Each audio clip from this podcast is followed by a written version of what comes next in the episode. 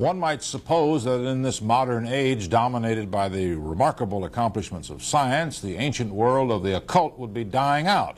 Instead, many occult beliefs and practices seem to be thriving. Gary Shepard has a report. Despite all efforts at debunking, many mature, well educated people consult psychics and witches. This young lady is consulting a psychic and the fortune telling tarot cards to decide where she should resume her college training.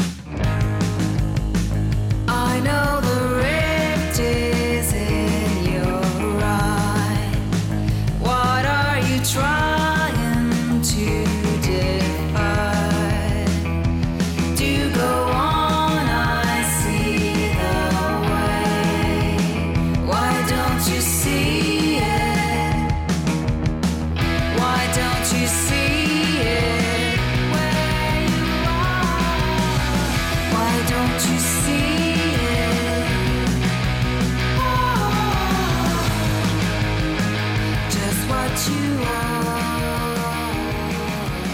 Welcome to the Cinematic Void podcast. Cinematic Void is a cult film series that hosts screenings in the Los Angeles area as well as virtually. I'm your host, Jim Branscombe, and joining me as always is.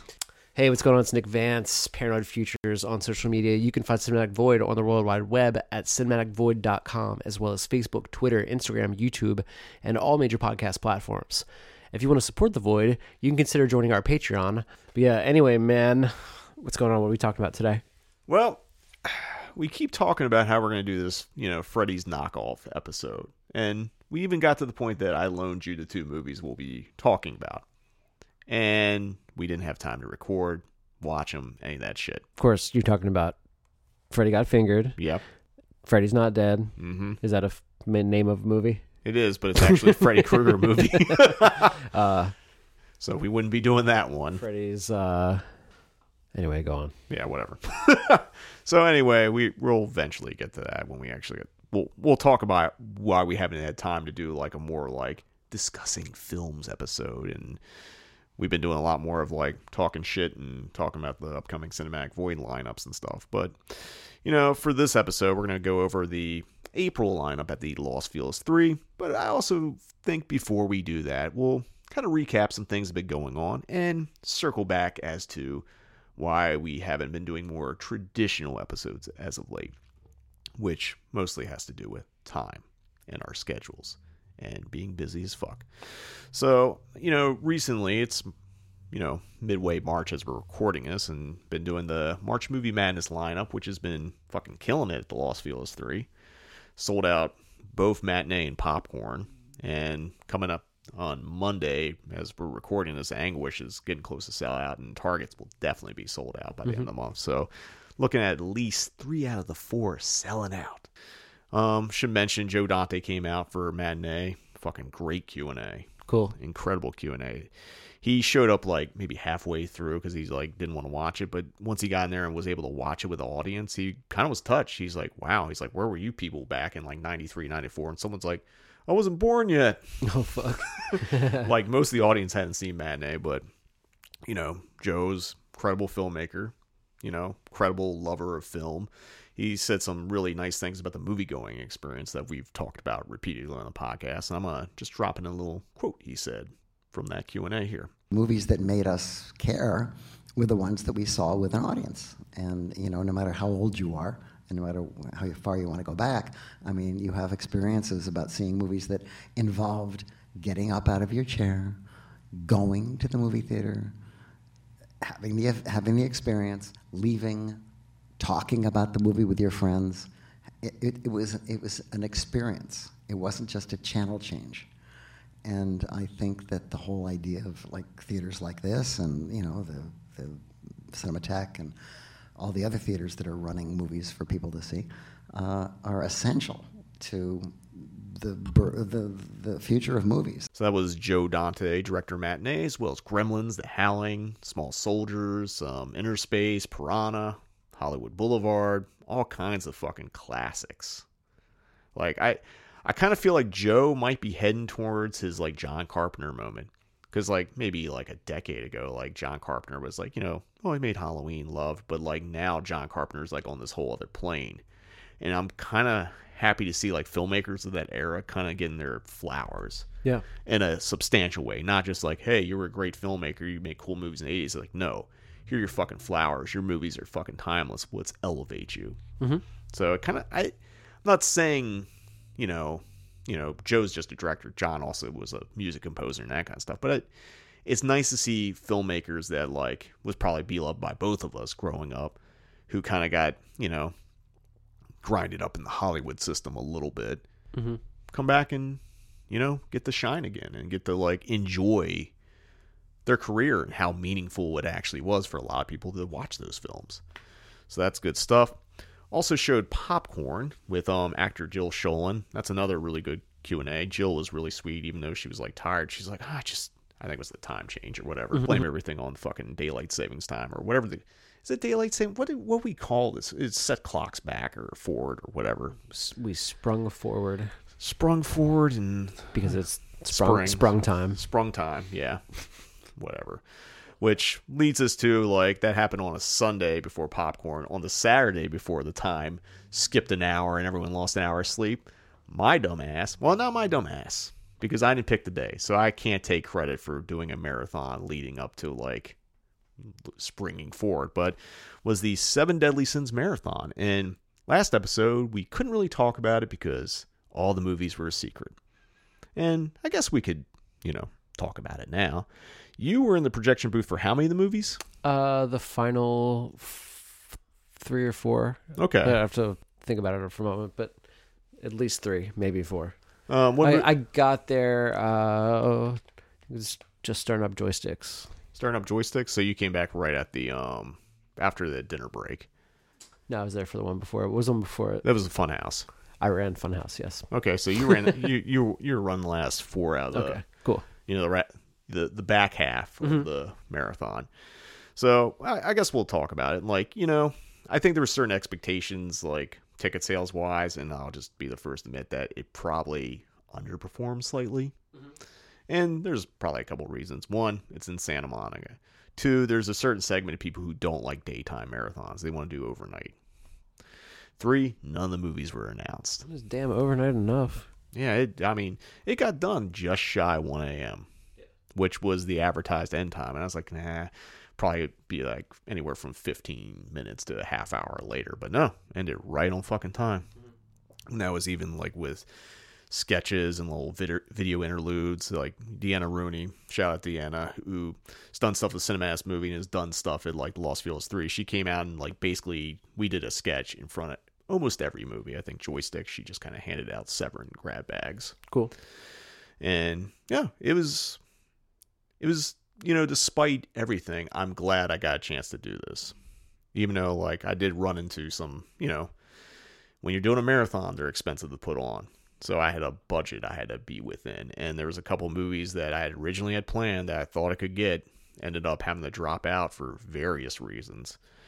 But i think the lineup was pretty fun. I think the only thing like second guessing wise, and this is just me second guessing, is like I probably wouldn't have done Halloween three, but but I had to pick a I had to pick quick and like you know Universal like for flat fees was the cheapest mm-hmm. and staying within a budget. So something for keep in mind for all you film programmers and stuff. It's like you know you got to be money conscious because you got to be able to make money back. You can show all the greatest movies in the world in a marathon, but like if it's really expensive and you can't make your money back, you won't be showing too many more movies after that. Right. But should talk. Oh, what are you gonna say? Well, real quick though, so let's name them. Yeah. It was Warriors. Yep, the Warriors, which was a. I don't think anyone saw that one coming, Nice. and I I love the Warriors, and I've been wanting to watch it in a theater again, and it was, it played like gangbusters. Like most of the audience hadn't seen it, or maybe not most, but there was a good section of the audience who hadn't seen the Warriors. So after everyone was on like a real big high after watching the Warriors, what do I do? I show a fucking grimy, sleazy, really nasty Italian film, Beyond the Darkness, directed by Joe D'Amato. It's got necrophilia. It's got like hints of just weird shit going on in it. First of two kind of, you know, movies that involve someone getting a bad hand job. Not that I was trying to do that as a theme, but there's a lot of secret themes in When here it, when it happens. when it happens. It was the Italian language print ended up playing, and it definitely like, oh, it definitely broke some people, which is good because it's like you're gonna weed out the, you're gonna weed out the weaklings, so to speak. And then because I was nice, I did Halloween three, and Halloween three was like kind of a last minute, like addition to it. And I, part of it was just like so Deanna and I could do this dumb bit where she would play me and I would play Tom Atkins. I mean, it's truly great. True. I mean, Halloween three played great with a crowd, but it, it's a movie that's played a lot, and it's just like, you know, I originally it was going to be Neon Maniacs, and the only reason Neon Maniacs didn't go in there because the the archive that has the only print of Neon Maniacs was in loaning out prints right now, so it was completely off the table. Like there was no way of getting it. So, so once Neon Maniacs dropped out, had another film which was going to be um, it was going to be the Boys Next Door, which Severin had the rights to. And I talked to Severin, they thought they still had the film print, but they actually had shifted off, and that was at AGFA too, so I didn't have access to that. oh, okay. And then it, it just came down the wire, and like it had to be Universal Film, and I kind of flip flopped between doing Three O'clock High or Halloween Three, and I was just like, you know, mm, Halloween three is just gonna play better. it's gonna play better. I love Three O'clock High. Mm-hmm. And like in retrospect and like second guessing myself, it's like maybe I should have done Three O'clock High. But like, but you don't know. You know, you don't know how it plays and then unfolds. And then after Halloween three was the Funhouse, which I didn't originally get the show on film when I showed it, so played the nice Universal print. Had a little bit of a dinner break, and then came back for joysticks, which I knew was going to divide the crowd. You're either all in or all out on joysticks no doubt. it's like it's uh, my friend of the void mike felix kind of put it best it's a it's one of the funniest comedies where none of the jokes land like for a sex comedy. It just like but that's kind of the charm of it. And then you have like jon gries you know uncle rico as king vidiot which i think is i, I think people probably know him as like you know uncle rico but i always think of him as king vidiot because it's such a fucking great role. And you have joe don baker just you know being joe don baker. And like again, it ain't a movie for everyone. It's pretty fucking juvenile and all that, but like there's there's just something about it that like I love and I can't justify it beyond anything, which is going to come in play later for the last movie. Um after Joysticks, we showed Silent Rage with good old Chuck Norris. And probably my favorite sketch of the night that we did with Deanna. Deanna came out as Charles Bronson. Originally, we were going to make this big deal about how like wrong Chuck, but then like the bit was just me just yelling wrong Chuck at her, and she just turned around and the Charles Bronson like laughed. like that was my probably my favorite of the weirdo bits. Although the giant box of popcorn she was for the Funhouse was just fucking absurd. Like no one knew what the fuck was going on. She also played Luther from the Warriors and did the bottle clanking on the figures. And he's like, Jimmy, come out and play. And she was the Black Glove Killer for um, Beyond the Darkness as a joke because wanted to give the expectation that we were going to show a giallo when no intention of it all. Sweet. Lots of misdirection. And speaking of Italian films, the final film of the night is one of the greatest achievements in cinema, which is Burial Ground, which again probably alienated half the audience. You're either all in or all out with Burial Ground. And of course, Deanna came out and played Michael, who's portrayed in the movie by dwarf actor Peter Bark. Someone said, like, I was wondering why they had a dwarf play the kid in this movie. And then about, you know, 10 minutes in, I realized, oh, that's why. But Burial Ground is like, it's a wild experience. And I, I've saw nothing but five star and one star reviews for it on Letterboxd. It's definitely a great divider. It's also funny because I, when you're running, you kind of freaked out because the last reel was like there's a giant like black mm-hmm. bar on the side. You're like, what the fuck is going on? And Yeah. Just, I've seen Burial Ground a couple different prints. We used Bob Murawski from Grindhouse Releasing's print of this, but I've also seen Harry Guerro's print and um Phil Blankenship from the New Beverly has one. He was asking me, he's like, does your does last reel the print you show have that giant black bar on the side? I'm like, yep. Yep. So what that is is that when they were striking prints, they misframed it. Mm-hmm. So that's why there's a giant fucking black bar on the side. It's wild. All theatrical prints of Burial Ground have it. Strange. But, you know, it was a long day. My girlfriend Leslie flew in from Maryland. She actually came out, and we'll talk about some of this later in rewatch. But listen, but she came out for, well, she didn't come out for a specific, but she went through Irreversible with me, and I saw you there, and homie friend of the void Nikolai was there, which we'll talk about more of how he's going to end up on an FBI like list at some point. Yeah. very much. But um, yeah, she came out. She watched. I mean, I skipped. We skipped the Funhouse. We went and had dinner, and that was kind of the movie I planned on skipping. Not no disrespect to the Funhouse, but I was more interested in watching the other stuff. And I was like, I wanted to have a long break, and plus, like you know, that's probably the I, that's the, probably the first marathon in years outside of skipping Funhouse that I sat through from start to finish. Yeah. Like I, I think the last time. Well, no, that's not true. Um, when I did January the January Giallo Giallo-thon back in 2020, in the pre, the pre end of days days, that was probably well, that was also a daytime one. I, I'm gonna stand by that. I like daytime marathons. I don't like overnight ones. I'm just too old for that shit. It's like when it's like 5 a.m. It's like because I think back in my 20s and how I did it, it's just like you know it was fun, but now like in my 40s, fuck that shit. I know some people feel the exact opposite, but it's like you know, get you know, getting out of the movie theater at 1 a.m. and getting back to Hollywood from Santa Monica at like 1:30 and just crawling in the bed. Beautiful. You know, it was you know, but I, I think overall it was successful. But like at some point, because that was the seven year anniversary of Cinematic Void, people were like, what are you gonna do? Like, I think Mike Felix is like seven more years, and like I can't imagine like doing this for another seven or whatever in which I don't know is one of those things you start thinking about your mortality or program mortality, and probably not the episode to get into it, but like it, you know, had some thoughts about it afterwards. But you know, overall, it's like people seem to have a good time, except for the people who probably really didn't like joysticks or burial ground. Mm-hmm. But and Beyond the Darkness, I guess I guess I put three polarizing movies in a marathon, so maybe Halloween three was the right call. Yeah. I think so. You got to throw in a crowd pleaser. Throwing a crowd, I mean, And Warriors as well, but Yeah, you, you start with Warriors and then just like hit them with like fucking dark and like just bleak and miserable fucking movie.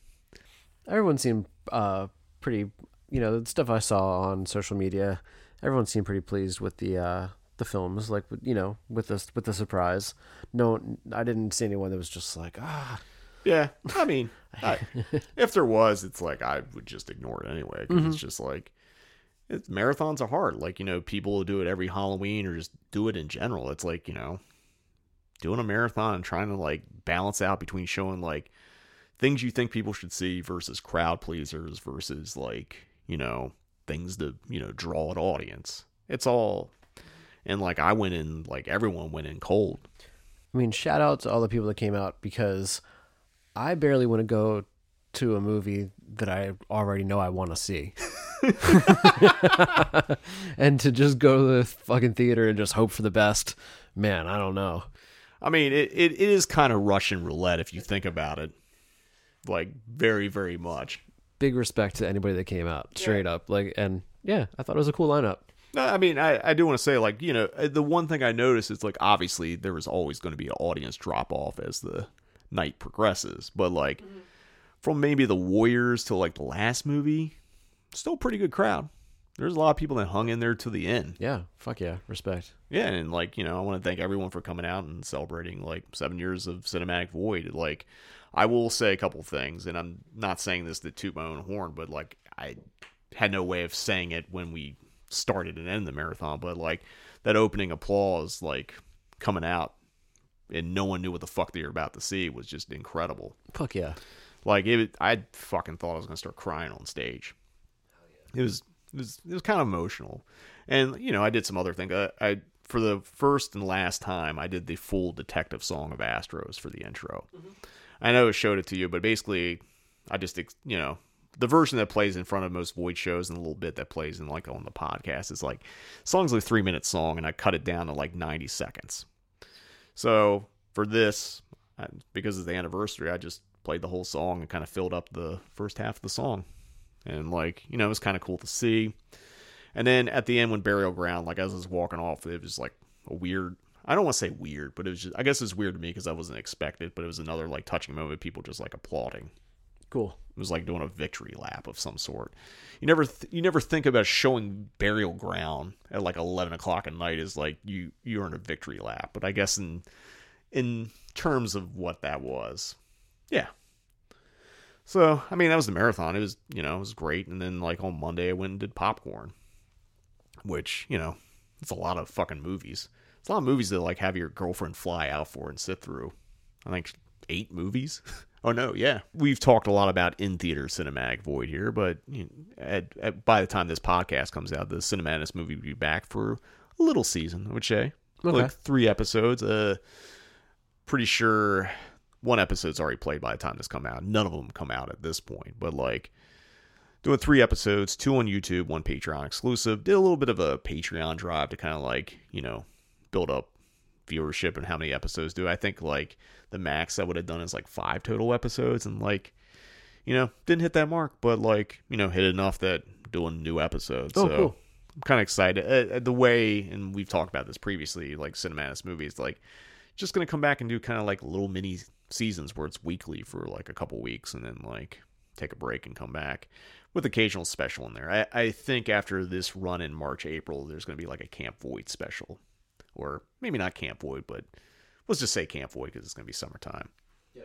So do that, and I don't know. I've been getting all that stuff ready. I actually wrote out all my like host segments before coming over here today, but I didn't have time to film them. So that's what I'll be doing on Sunday. The day of the Lord is not stopping working on Cinematic Void shit. But yeah, I'm kind of excited for the comeback, and I'm kind of excited to see how things go. I guess, you know, we're going to take a quick break here, but when we return, we're going to talk about the Occult April lineup here on the Cinematic Void podcast. Witness the power of the tarot. Well, he's older, old enough to be your father. He's 48 and I'm 25. Is he your teacher? You're incredible. My husband is driving me crazy. I see the devil card. He wants to dominate you like he's your king. Exactly. He tells you how to dress, how to talk, where you can go. Yes. Wow. You're describing the situation perfectly. I see the Empress. Is someone pregnant? Wow, I wasn't going to tell you that, but But it's not your current girlfriend, is it? no, no, it's not. It's my ex-girlfriend. This is amazing.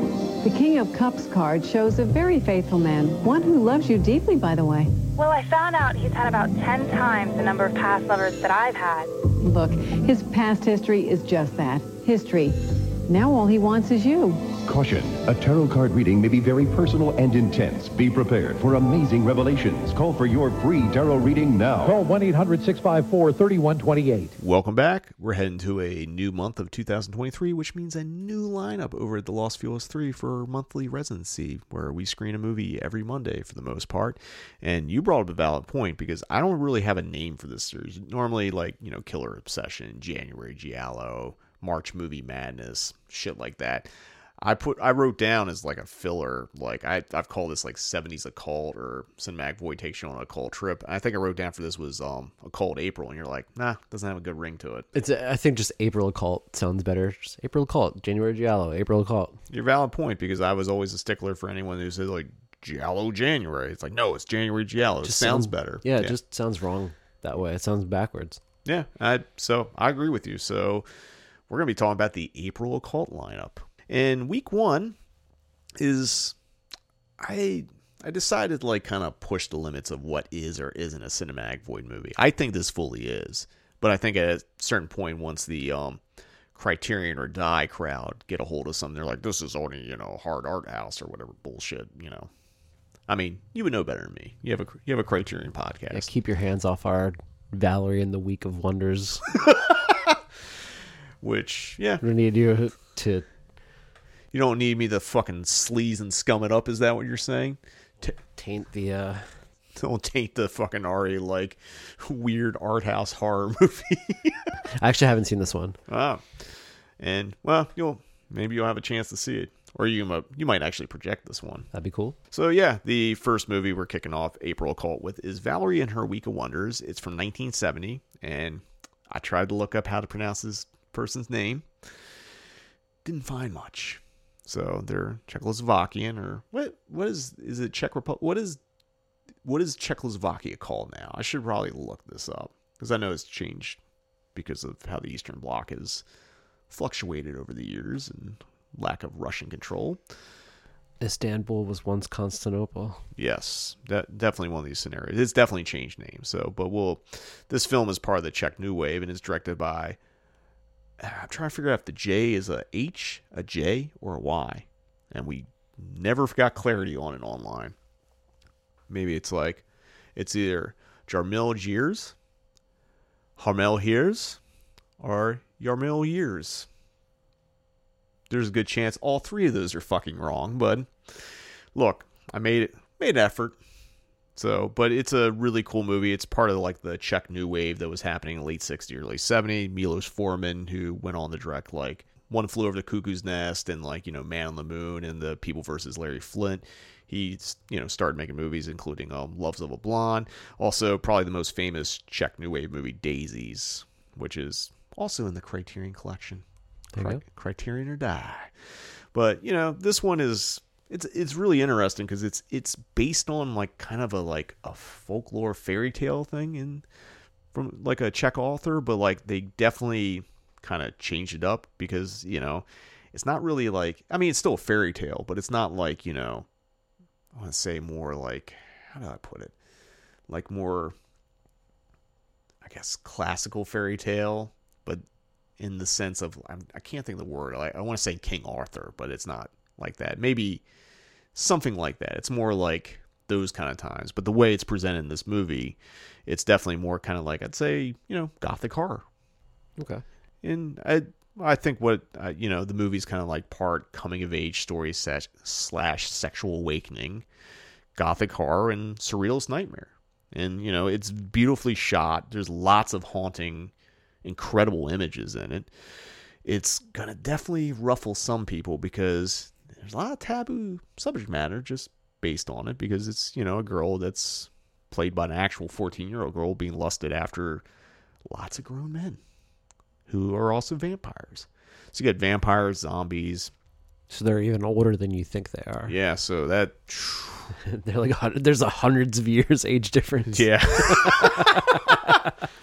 but yeah, the, there's like there's that. There's incest angles and stuff like there. There's definitely things that probably like if you take a literal 2023 lens to, you're gonna be really uncomfortable. But I think by design, the movie's supposed to make you uncomfortable. But it's definitely very poetic and how it plays out. And it's like I don't know. It I was ex- I hadn't seen it, and I was really excited when Criterion put this out originally, and it's just kind of been on my list. And I thought at some point the Cinematheque would just show it outright. And when I was like thinking of like April, I had a couple different lineups of different like very like one was more like just straight up witchcraft, and like I think I had like Teen Witch and things in there, and I just kept messing with it, and then it kind of like honed in on like this more 70s occult vibe. And I wouldn't say this is outright like a cult a cult cult movie. There's definitely a lot of cult imagery in it. But I think it fits and I think it's a, you know, real interesting way to kick things off and it's just it's kind of twofold. It's one, pushing the envelope of what is or isn't a cinematic void movie. Two, you know, dabbling in bringing that Criterion crowd like I didn't learn my lesson from Hour of the Wolf. But we'll see. I mean, I I'm also kind of curious how it plays with the audience because like it's definitely like a very specific vibe. So that's going to be week one. For week two, we're gonna bring bring in a film directed by kind of a familiar face because you know I've screened five other movies by this director, and of course we're talking about George A. Romero's Season of the Witch. Hungry wives My evening is free. on a diet of men. Yeah, you're not bad in the sack, Mrs. Robinson. Not bad yourself. Everything women could want out of marriage, except the one thing they crave most. Joan, available. Shirley, dissolving her problems in drink. Marion, dabbling in witchcraft. They are all hungry wives with an appetite for diversion. Gambling with life and death.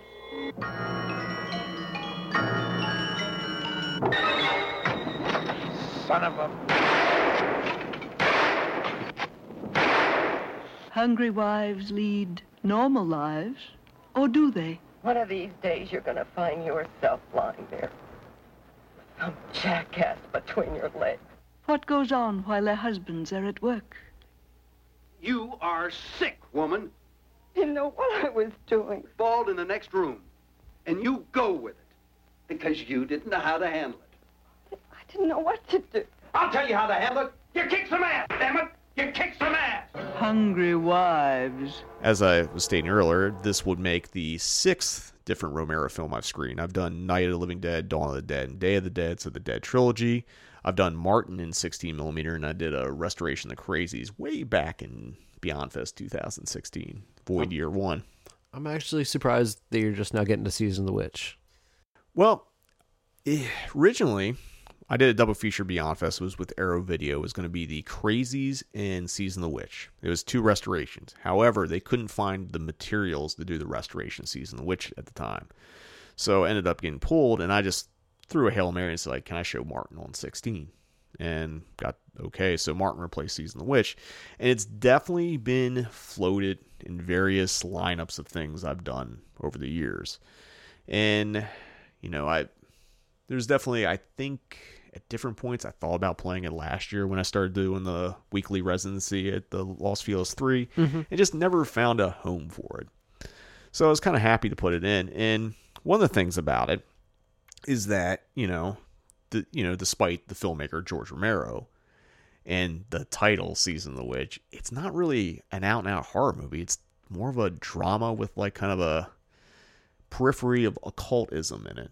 It's basically about a woman that's like, you know, kind of bored and sexually frustrated with her life and she kind of wants to find an avenue to kind of like open things up and she starts experimenting with witchcraft.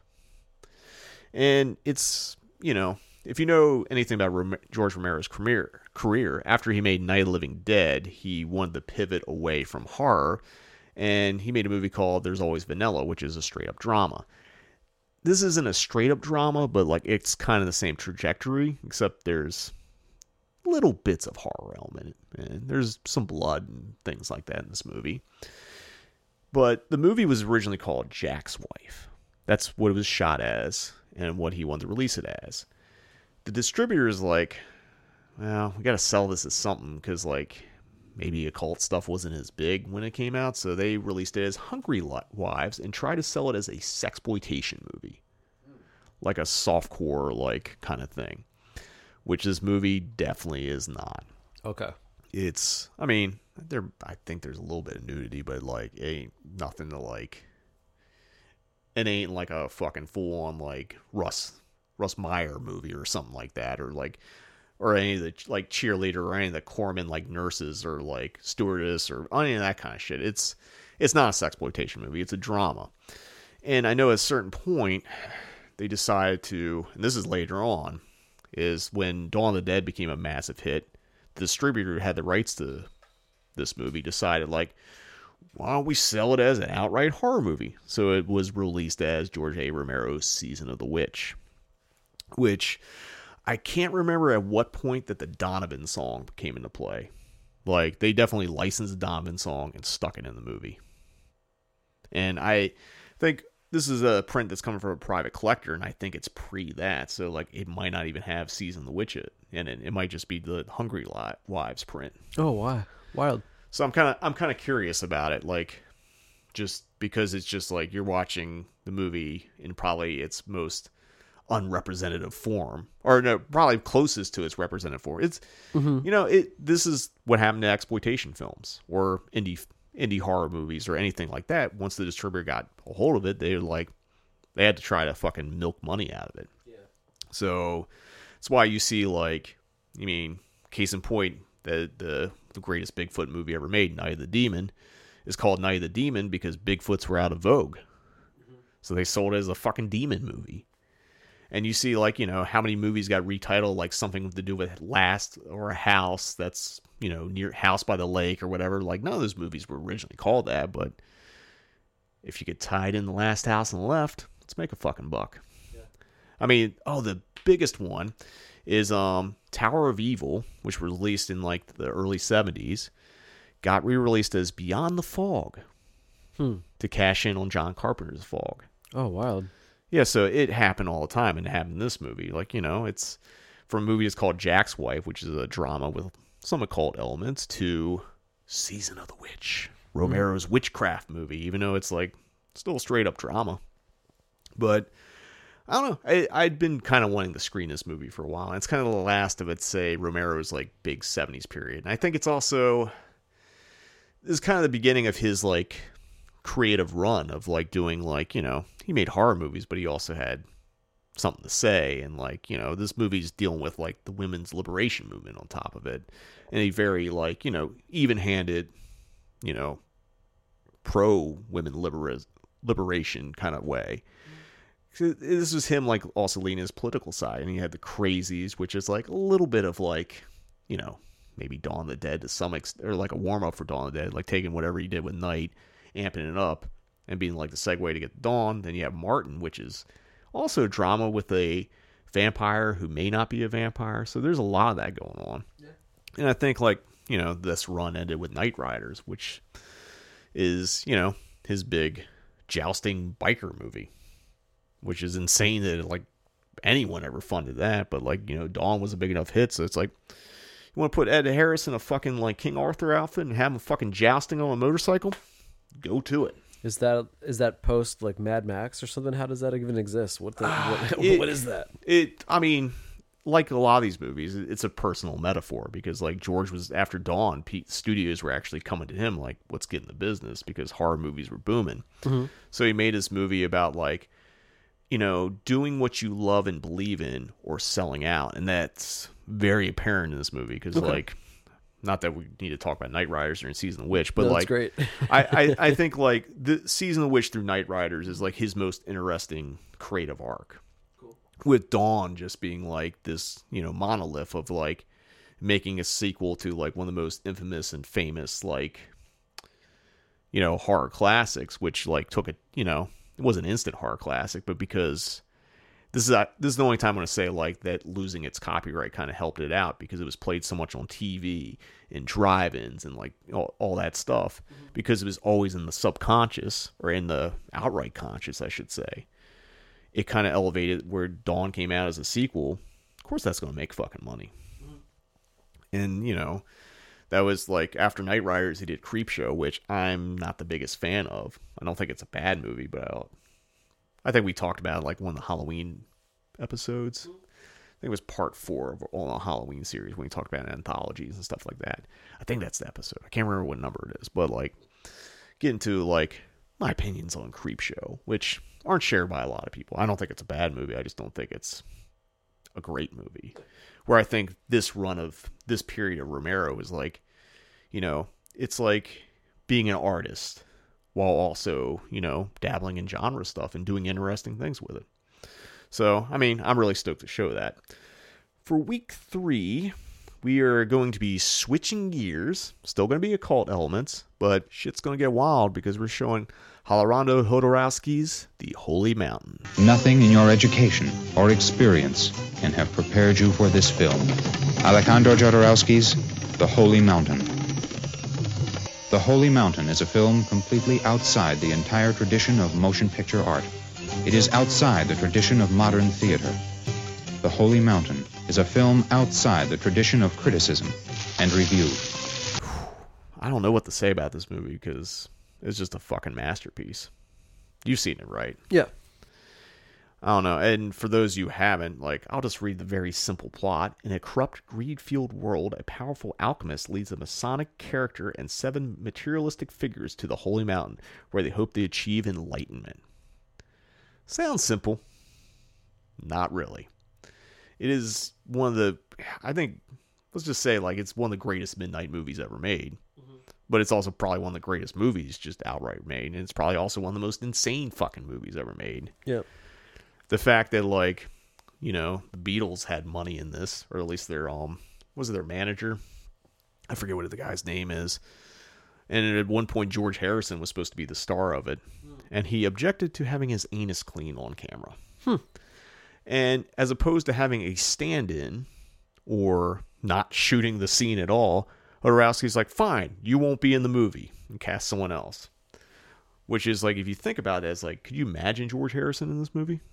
Yeah, right on. More of a Ringo kind of character. I don't know how Ringo feels about anus washing. I mean, no one's probably asked him.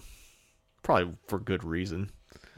Ringo, would you have been in the Holy Mountain and got your anus washed? I, I can't imagine how that goes. But yeah, it's this movie's fucking incredible and like this was kind of the no brainer I stuck in there. Like as I've been programming, I maybe more specifically uh, this year in particular, like as I look at lineups, I'm like, what's the absolute banger? What's gonna like sell out or be close to sell out? And what can I take chances on and do interesting things and trying to find that balance? And I'll just be blunt and say the Holy Mountain was like that's the banger. Yeah. That's that's the that's the thing that makes the whole series like, you know, they'll make up for the ones that maybe I don't want to say underperform, but the ones that we're only going to go go to a certain level, you know, Holy Mountain kind of makes that okay. Yeah. And that's more just, you know, programming philosophy stuff. But yeah, it's what else going to say? It's probably going to be a wild screening. It's hasn't sold out yet, but it's headed real quick there and been having, you know, been having some quick sellout to LO3 like normally I, nor- I, oh, I just dare suggest that uh, you may, I think you may find a, you know, the same way that you might have a little bit of a different crowd with Valerie. You know, not your typical CV crowd. Oh, no. I think more the same with Holy Mountain. Oh, You- yeah. you're gonna find a lot. Of, it's not gonna be folks that are that are familiar with, what you do. Oh yeah, and it might be the first and only time they show up unless they show like El Topo or Santa Sangre or something Right. like that. Mhm. Or if we offer free mushrooms on entry. Yeah. 'Cause- Hmm. Something to think about. It's a good marketing ploy. I mean, you know, the people are gonna come fucking tripping. Yeah, hell yeah. This is like this is like the 2001 like trying to hit that fucking dropping that ass and hoping you hit the fucking Stargate sequence at the right time. Mm-hmm. Except this whole movie is just the Stargate sequence. So at any point, whatever, if you're coming in, you're indulging. At any point that hits, you'll be okay, or you'll be in the worst fucking time of your life because it's the movie's just a mind fuck. So stoked to be showing it, and again, that's that's the that's the banger of the four. And for the last movie in April Occult, this was one I actually tried to show back in 2018 when I was doing New England Nightmares, and I ended up not. I ended up. I I did a triple feature for it where I did like authors, New England authors. So I did um Stephen King, H.P. Lovecraft, and um the fake author from In the Mouth of Madness with Sutter Kane. Read Sutter Kane, bro, or whatever that fucking line. I don't think there's a bro in there, but every time I think of Sutter, when someone says, "Do you read Sutter Kane?" I just see bro at the end, and I know it's not there, and I'm completely creating something that doesn't exist. But it's just like, so yeah, this is I think it's interesting because it's one of the really earliest Lovecraft Lovecraft. Uh, I think it's interesting because it's one of the earliest Lovecraft adaptations, and it, and it's the Dunwich Horror. The nights are darker.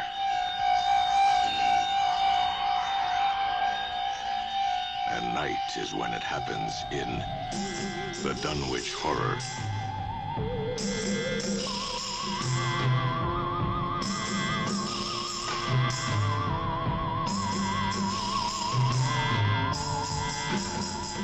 Come back, old one. Princes of darkness, and repossess the earth. The Dunwich Horror, based on H.P. Lovecraft's terrifying tale of those who explore the unspeakable. Starring Sandra Dee, Dean Stockwell, Academy Award winner Ed Begley, Sam Jaffe,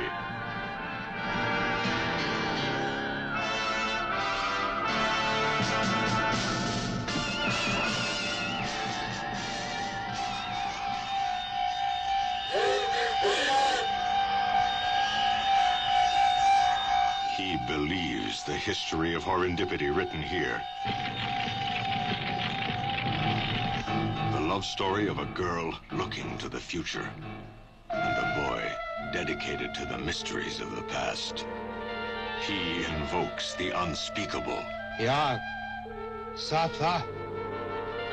She invites it.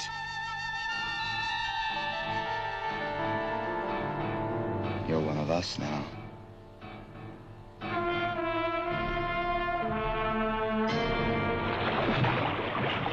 Depthless paradise of terror where fear eternal lives.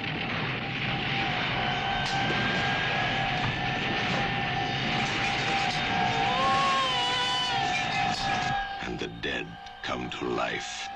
I've never heard anything like that.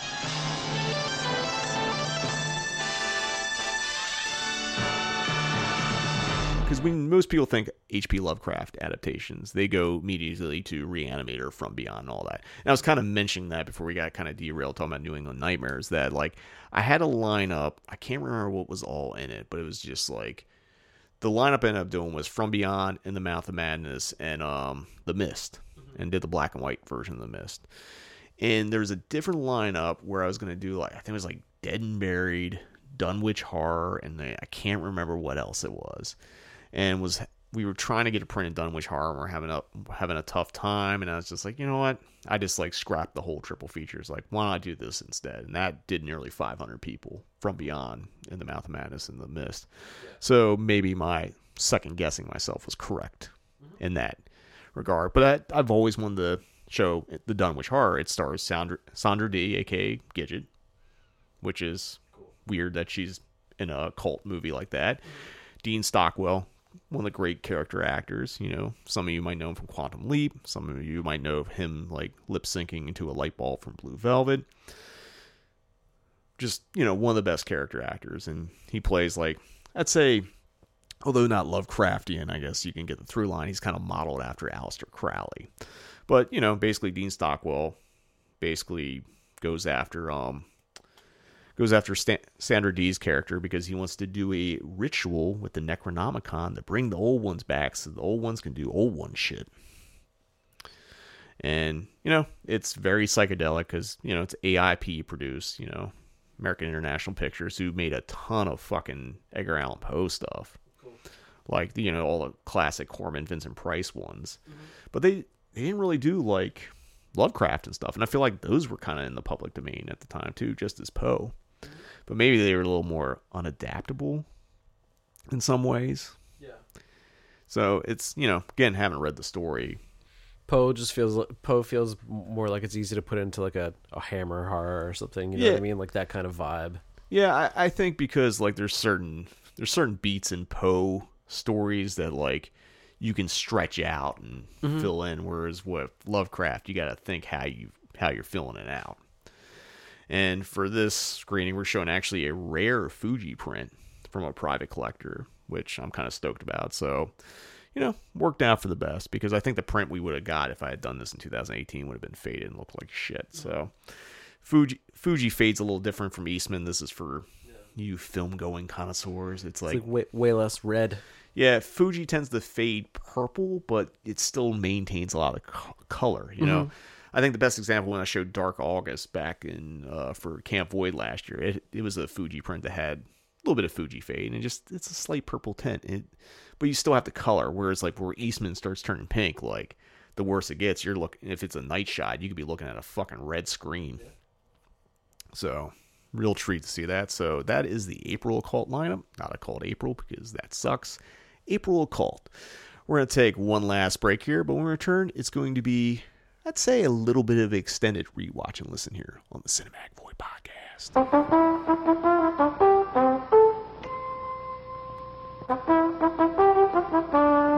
You can take Salem out of the country, but you can't take the country out of Salem.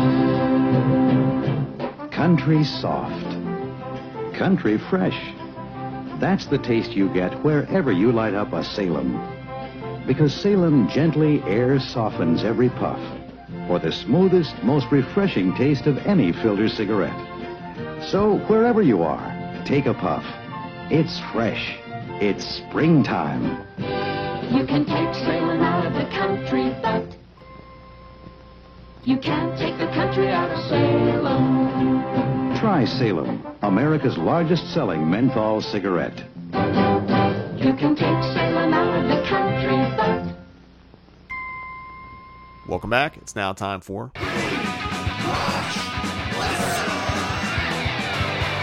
on the Cinematic Void podcast, where we talk about all the things we've been reading, watching, and or listening to since the last time we recorded a podcast. And since how long has it been? A month, maybe, something like that. It's like two weeks. It's been two weeks. Has it been two weeks?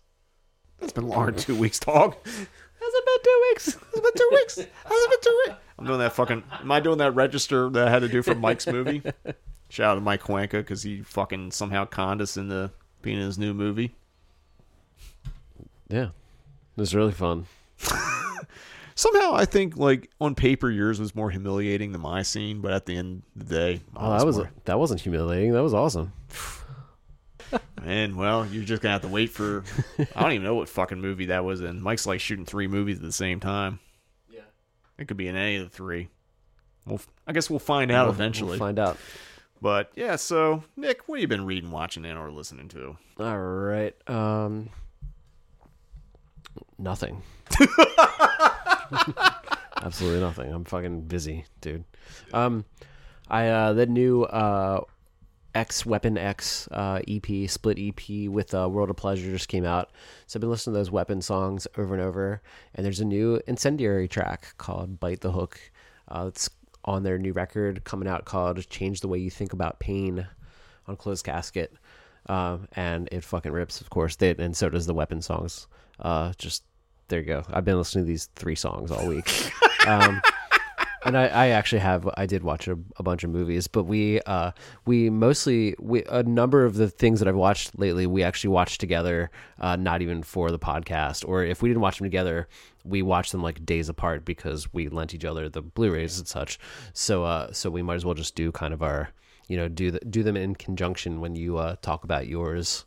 Um so anyway, what have you been reading, watching, and or listening to, Jim?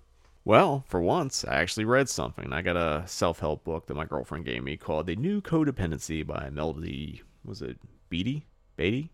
Betty? Beatty? Beatty? Taking care of the mental health stuff. So that's that's what I've been reading. Try not to read any film shit or whatever. I've been doing a lot of film writing. Just got finished up the zine issue three of the cinematic void zine stuff. So lots of writing, but that ain't the what this fucking thing was when we came up with it. Um, listen, because I'm gonna save the watch for last. Is been a lot of stuff, more than the three songs you've been listening to. Although I've listened to all three of those songs as well, and I think they all fucking rip in various ways. Um, like one, I think it was like one. I think it was the day after marathon. My girlfriend was going through my record collection, and she put on the Quadalacha. I don't even know if that's how you say. It. Is it, is it Catalacha? I, I, I, this is going to be that fucking director of Valerie and her Weaker Wonders again. I feel like we've done this. We, before. just we've always called it Quadalacha. So it's it's always going to be Quadalacha. Is Es Muerto, which is is dead. Um, kind of a pop punk meets power violence grindcore band from like the Savannah, Lan- yeah, Savannah, Georgia area, like late, like I guess early like, mid '90s through like early 2000s.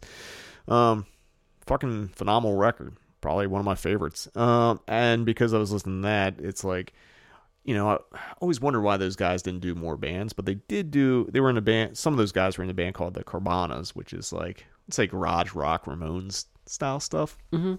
And listen to the Gigi uh, Gigi King, who uh, also has like solo records, was in the Carbonas and also Quadalacha. Yeah. and maybe maybe Jesse too. Uh, Jesse, uh, gentleman Jesse. He might have been in Quadalacha, but I mean, he was definitely in Carbonas, of course. Yeah. Did I say Carbonas? I guess it's Carbonas. There is an O there, so Carbona's not glue. But yeah, I've been listening to the self title and your Moral Superiors, which is like a singles collection. Hayden Canadian folk song extraordinaire. It's got a new album coming out. It's pretty good. It's got three tracks that have been released on it. Some piano stuff, some kind of slightly rocking folk rock stuff, and he did a song with Feist, which is really catchy. Cool. Been digging that. Uh Drug Church released a single called Myopic. I haven't listened yet. It's yeah, it's I think it's kind of better than the last album. I like that last album, but I think it's a really catchy, kind of noisy pop song. So, kind of digging that.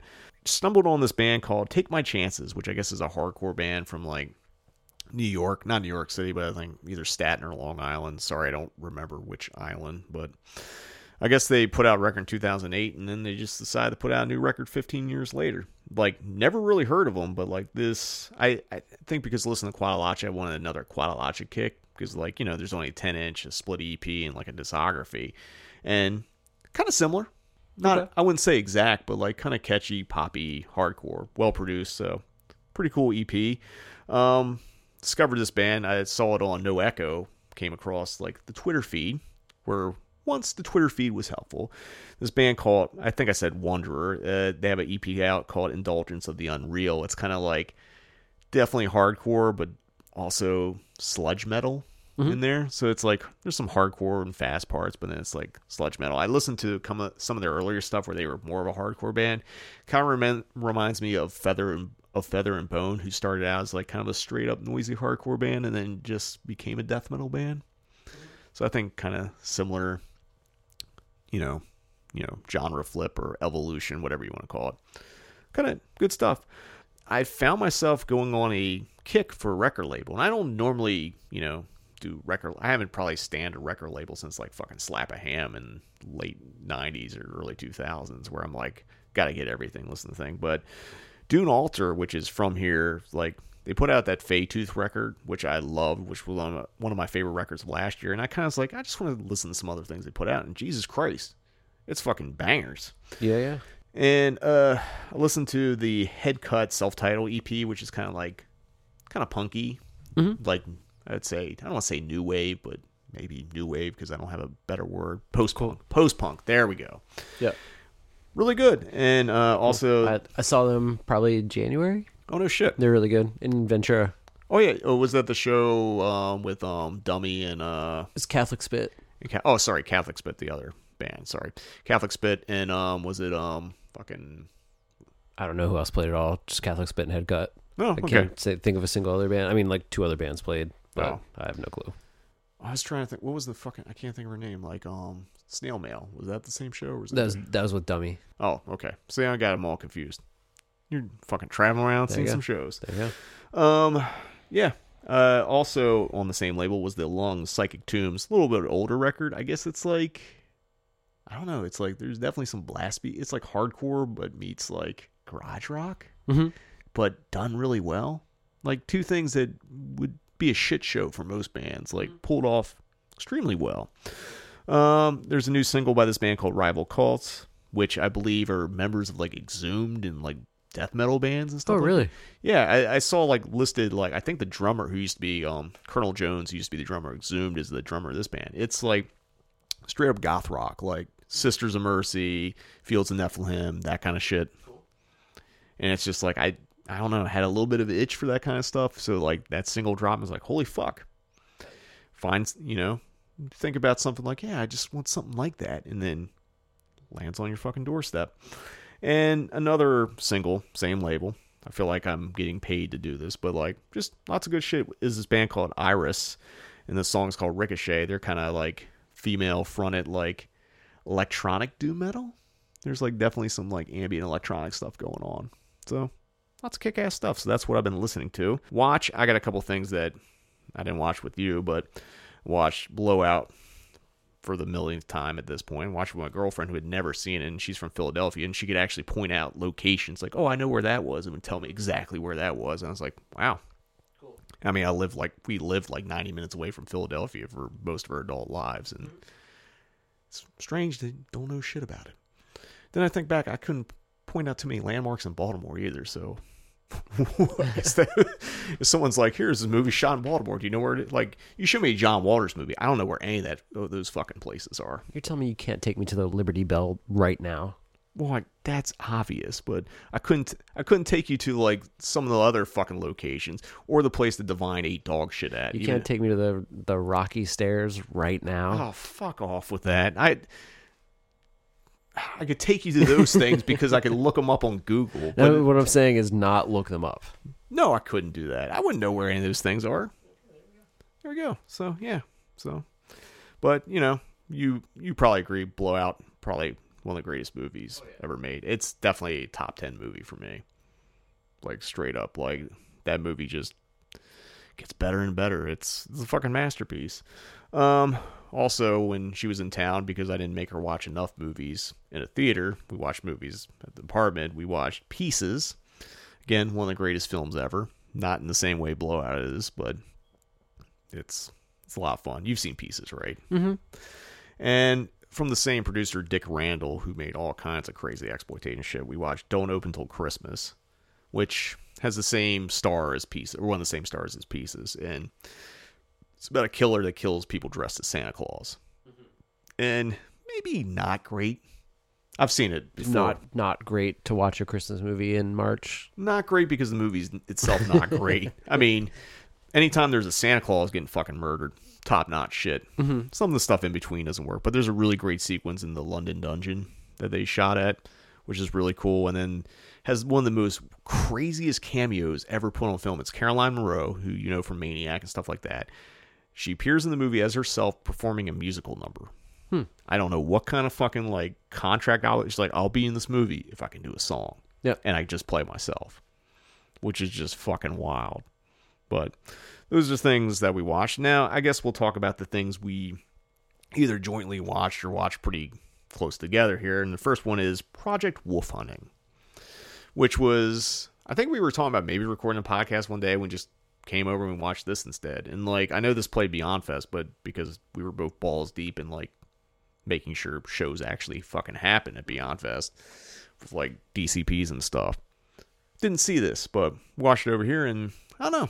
It's I really liked it and I was kind of like, damn, this is fucking great and fucking great and then it just kind of didn't end. Yeah, it's it's it's a bit long, but uh, yeah, it's it's great. It's a mashup of many things.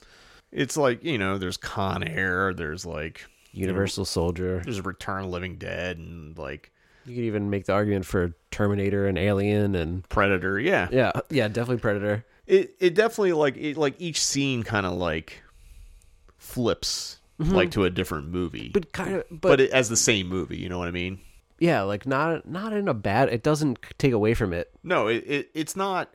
When I say it kind of flips to like a different movie every few scenes, I'm not saying that it's like jarring. It's just like it appropriately switches gears Yeah. each time, and even when it gets to the ending, and even when it kind of just like doesn't stop when it's like too much of a good thing. Because I remember when we were watching it, like this is a fucking at least a four star movie, maybe five as we're going, but like it just like But also, uh, I would say fun to watch with someone else. Yeah. I wouldn't have enjoyed it quite as much had I just been sitting here alone watching it. So, you know, definitely get a get a group of people together and throw this thing on, and it'd probably be a fuck of a lot of fun. It's it's a blast. I mean, it's gory shit. There's one scene where I think you got up and I was like, oh, fuck. And like, you're like, hold up. And we had to rewind it. Like, that scene where he hits the dude with the sledgehammer. Jesus Christ. Mhm. Like, there, there's so many oh shit moments in the movie. And like, it's lots of practical gore effects. Like, geysers of fucking blood. You know, there, there's just a couple things like, you know, maybe I was being too harsh or maybe because it took me out of it. Like, there's a, there's a few, like, I don't want to say bad, but like, the effects are so good so when something isn't on that same level mm-hmm. it doesn't it kind of just You, you actually notice. yeah but yeah it, it was an incredible thing to watch and again i think it that's definitely a movie to watch with an audience or you know watch with a bunch of friends in your house yeah it came out on Well Go which has put out a lot of like you know asian cinema from korea china japan that Okay. kind of stuff so Cool. r- really good label really good distributor um next thing we saw we both saw this in the theater kind of surprisingly, which was Irreversible. Oh yeah, at the Aero. Gaspar Noe in person. Yep, Gaspar was there. Uh, did came up for the intro for both films and did a Q&A between. And so it was Irreversible and you didn't stick around, but it was Irreversible and Irreversible the Straight Cut, uh, both on DCP. And again, uh, Gaspar doesn't do this very often, so the fact that this happened at all, like I had to make sure I was there. Yeah, it's. I mean, homie Nikolai was there. Definitely geeked out and got some shit signed by Gaspar. Oh yeah, I mean, he was like fucking sick. Uh, he's like, should I do it? I was like, just fucking do it. Hell yeah. You only li- you only live once. hmm Although- I mean, but uh, Gaspar made himself pretty available the whole night. Like uh, he was, he was just kind of chilling and hanging out in the theater and wandering around and talking to people. You know, he was he was having a good ass time. Um, so he didn't even really seem to be mind to be bothered, and people weren't like bothering him, bothering him anyway. It was actually everyone was very respectful. Yeah. and some people took a little more time than others, but yeah, he was just chilling, man. And when I got up at the end of the night, he was like was just sitting right behind us. you Just know, just movie. like all right, there he is again. I mean, it it you know I hadn't seen Universal in a theater since its original theatrical run, which was fuck when shit I can't even remember. now. 2000, uh, 2003, 2002, 2003. Yeah, that. Yeah. insane. In fact, uh, no, the um, the night the night of the screening, the the night before the screening was the actual uh, 20th anniversary Wow. of the American release of Irreversible. Goddamn. So, and we just uh, we couldn't actually do it on that day, and that's why it was on Wednesday. I mean, you know, it. I was kind of curious to see how it played because most of the people in the crowd had not seen it, and when I originally saw, like, it cleared the fucking theater. Yeah. I think time, I think I only saw like one person walk out. yeah. Um, there, there's definitely some people that went on dates. I Mhm. think that got up at the end of the movie and left before the Q and A started. Sure, that's an awkward car ride home. I mean, I was there with a date, but like she had already seen it. Um, We Mhm. sat next to the homie Andrew Furtado from Severin, and he was like busting my chops. It's like you're like because I think Andrew was saying his wife's like, should I come with the kid? Should we hang out and watch this movie? He's like, no, no, and he's like had to explain what happens in the movie. She's like, yeah, me, me and the kid are gonna stay home, kind of thing. So, but you know, saw a lot of friendly faces, and you know, it I it played really well. Yeah, and it's just like you know, it's it's just now I haven't seen the straight cut yet, and like I.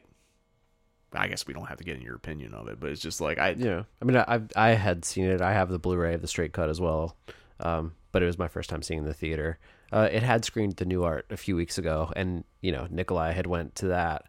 Yeah, he's Um, gonna end up on a fucking FBI list before this run is done. And then we also just bought tickets so that we can see Irreversible and La Haine at uh, New Bev uh, next month. So we're going again. Um, so yeah, we are on a watch list. Uh, but yeah, it's playing on film. It's a it's a new they they struck a new print, but uh yeah, it'll be cool. I got my film. I mean, I'm gonna start experimenting with uh, all of his films, and I, I think if you take mushrooms, like if you take mushrooms at the beginning of Irreversible or Climax, uh, they probably hit pretty hard at a pretty weird bad part. Really fuck you up, man. It'll really ruin your fucking day. well, that that that's gonna be for another podcast when you do that experiment. Jesus Christ. And I guess for the last movie that we didn't watch this one together, but I watched it and you saw my review. It's like, oh fuck, and I was like, here, I'm just gonna loan you the Blu- Blu-ray, which is um Todd Field's Tar. Um, Chris Lemire, who works at the Cinematheque and one of the architects of Bleak Week, had like been championing this movie this whole time. I think he saw it at Telluride or something like that. Oh, cool. Okay. And he he was like, "You're gonna love this movie, Jim," and he just kept saying it. And like, you know, Todd showed up and we did a screening of like all the three films he's directed and stuff like that. And it's just like, and I, I've Dude, seen, if I, I after after watching Tar this week, I wish I had a time machine because I did, and we can maybe or maybe not get into that, but I did just watch his other two films as well because of seeing Tar. Um, and goddamn, man, I, I yeah, I love his work. I mean, it's you know, I, I hadn't seen the other ones in a long time, but it's just like, yeah, you know, I'm I was at Target of all fucking places, and I was just like grocery shopping or whatever, and like they had one copy of it on Blu-ray, and, I was, and it was like seventeen ninety nine, and I was like, ah, fuck it. Yeah. It's like I was gonna rent it on Amazon, but it's like I feel like when I rent new movies on Amazon, I'm just not that invested. Because then I feel like I'm under pressure to watch this thing within 24 hours once I rent it. Mm-hmm. So, which is weird because it's like I could spend six bucks or I could spend 17, and it's like I in this case I'm glad I spent 17 because this was like holy shit. Like this, if I had watched this like when it came out, this would have been my favorite movie of last year. Mhm. And I've seen it have weird polarizing reviews, mostly from people that kind of like misinterpret it or whatever. And I, you know, I, I, I gotta admit, I haven't seen most of the fucking Oscar winners or the Oscar nominees or everything, everything, everywhere at once or whatever that A24 thing is. But like, You didn't see it? I haven't seen it because like I I there had a couple times I was supposed to go see it and it just didn't happen. And like I'm gonna paraphrase. I think Michelle Yeoh is one of the greatest like just people, Mhm. humans in cinema. You know, all of her Hong Kong work, uh, every time she's done it like American, I think she's incredible. With that said, I don't. you know, I don't know how you beat Cate Blanchett as Lydia Tarr. I don't know how You I- don't. You don't. you don't. I mean, the awards did, but like I, you know, it's like Tar is just a fucking beast of a movie. It's like it, it's the kind of movie that like I wish more people would make, and it just doesn't happen. I mean, probably with good reason, but it's just like, you know, I think we both kind of watched this movie slightly different. I went in and realized right off the bat it's a comedy to me, Mhm. like a dark comedy, and it's basically taking a very pretentious, curated, you know, character, which is Lydia Tarr, who has this persona. I mean, here's the funny thing: when you start watching, you thought Lydia Tarr was a real person, Oh, right? I'm not the only one. Oh no, most people do. Yeah. most people think it's bait. It's based on. I mean, they probably had inspiration from certain things. I mean, you know, I- I can maybe name one or two people that I know at all that that could start naming like modern composers. Yeah. Oh, yeah. But so so just meaning like, you know, that that's not an art form that's like in most of our just like even are just like peripheral. You Yeah. know, I just it's just not something I know much about, and I. You know, I enjoy classical music from time to time, Yeah. but I, I couldn't tell you like a composer's name currently. No. You know, so like I don't know, it just yeah, the way that it was presented, it wasn't pre- it wasn't like a it wasn't like a Blair Witch thing. You know what I mean? Like it, there wasn't like a weird campaign to make people believe that this was a real composer or something, but whatever they did, it still worked.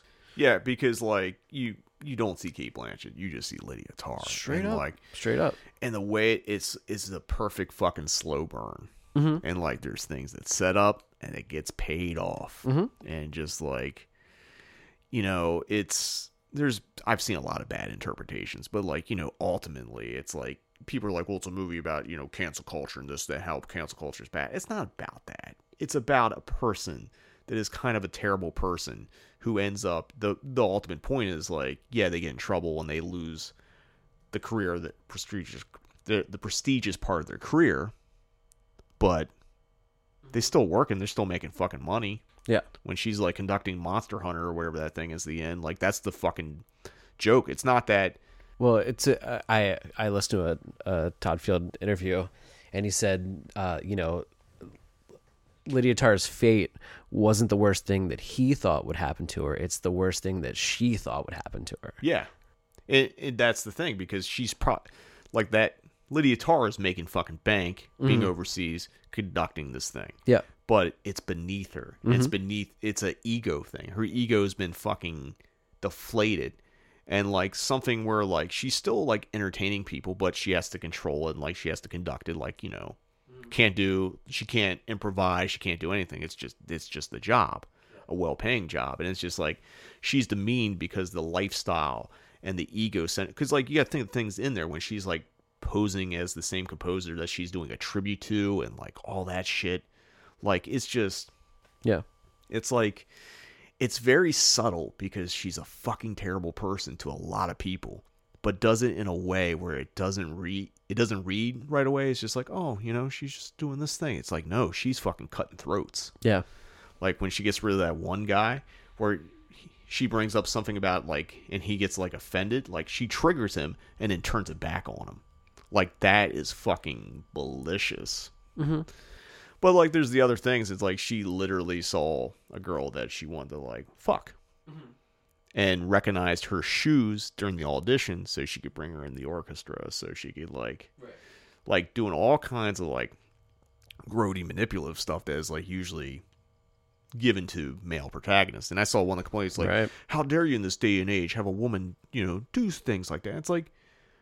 I hate to tell people, but like, there's terrible people regardless of gender regardless of race, regardless of religion. There's fucking terrible people.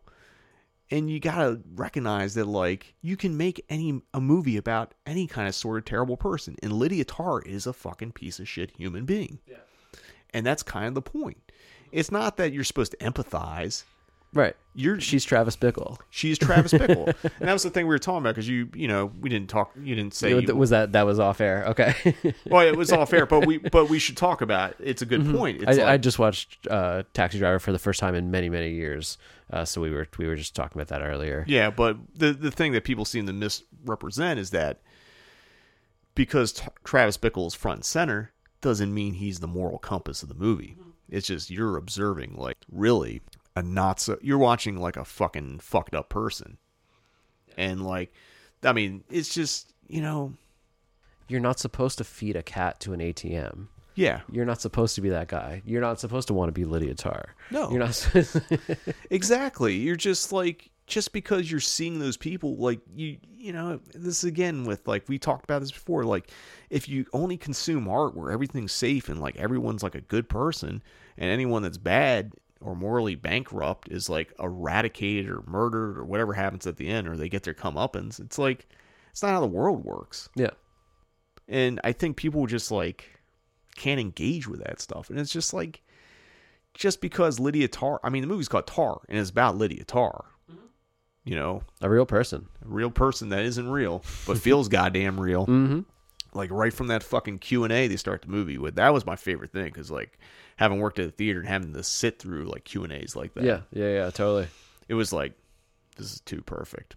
Mm-hmm. And it's just like you know it's you know there's a lot of things to unpack in that movie and i think it's probably one of the best movies that's probably been made in the last decade.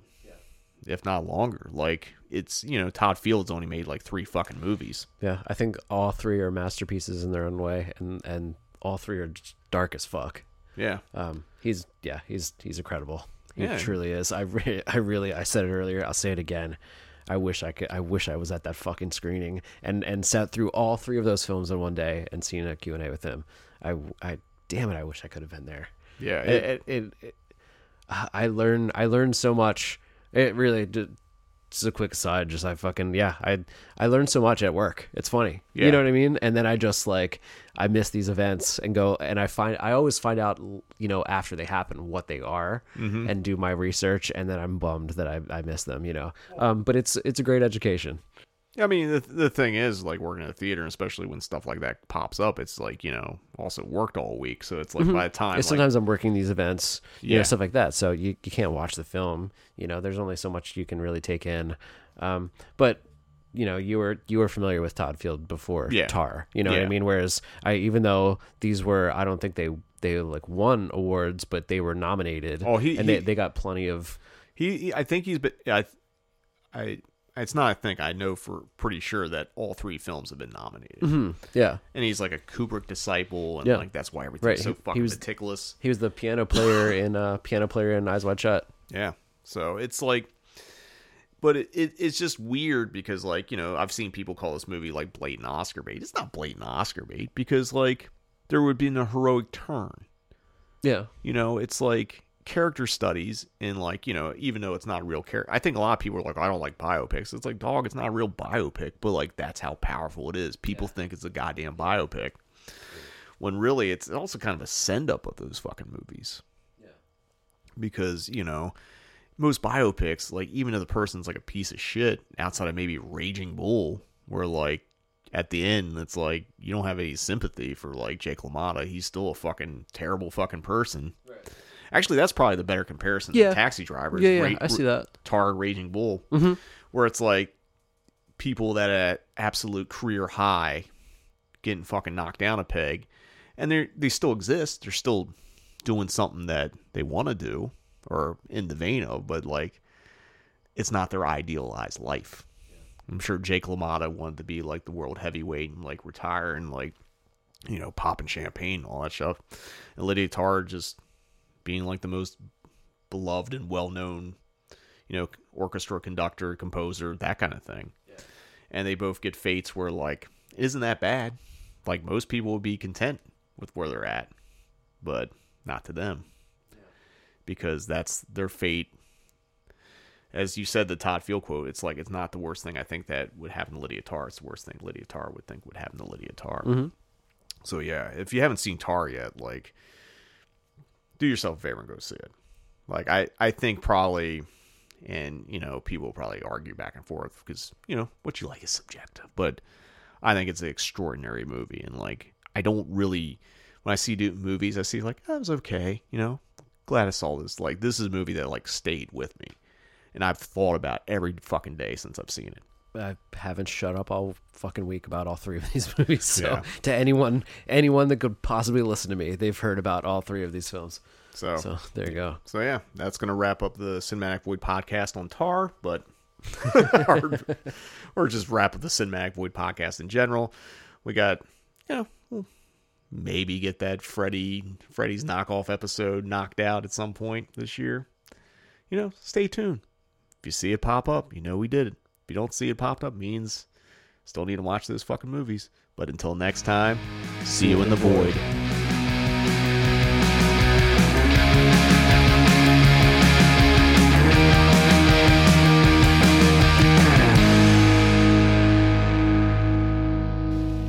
All right, cut the cards once with your left hand to the left with your left hand. The answer is yes. Yes, what? The cards say that yes, you should stay here. You have four votes yes and two votes no. This is the past, the present, and the future of the question that you ask. In the past, you have been concerned about too many things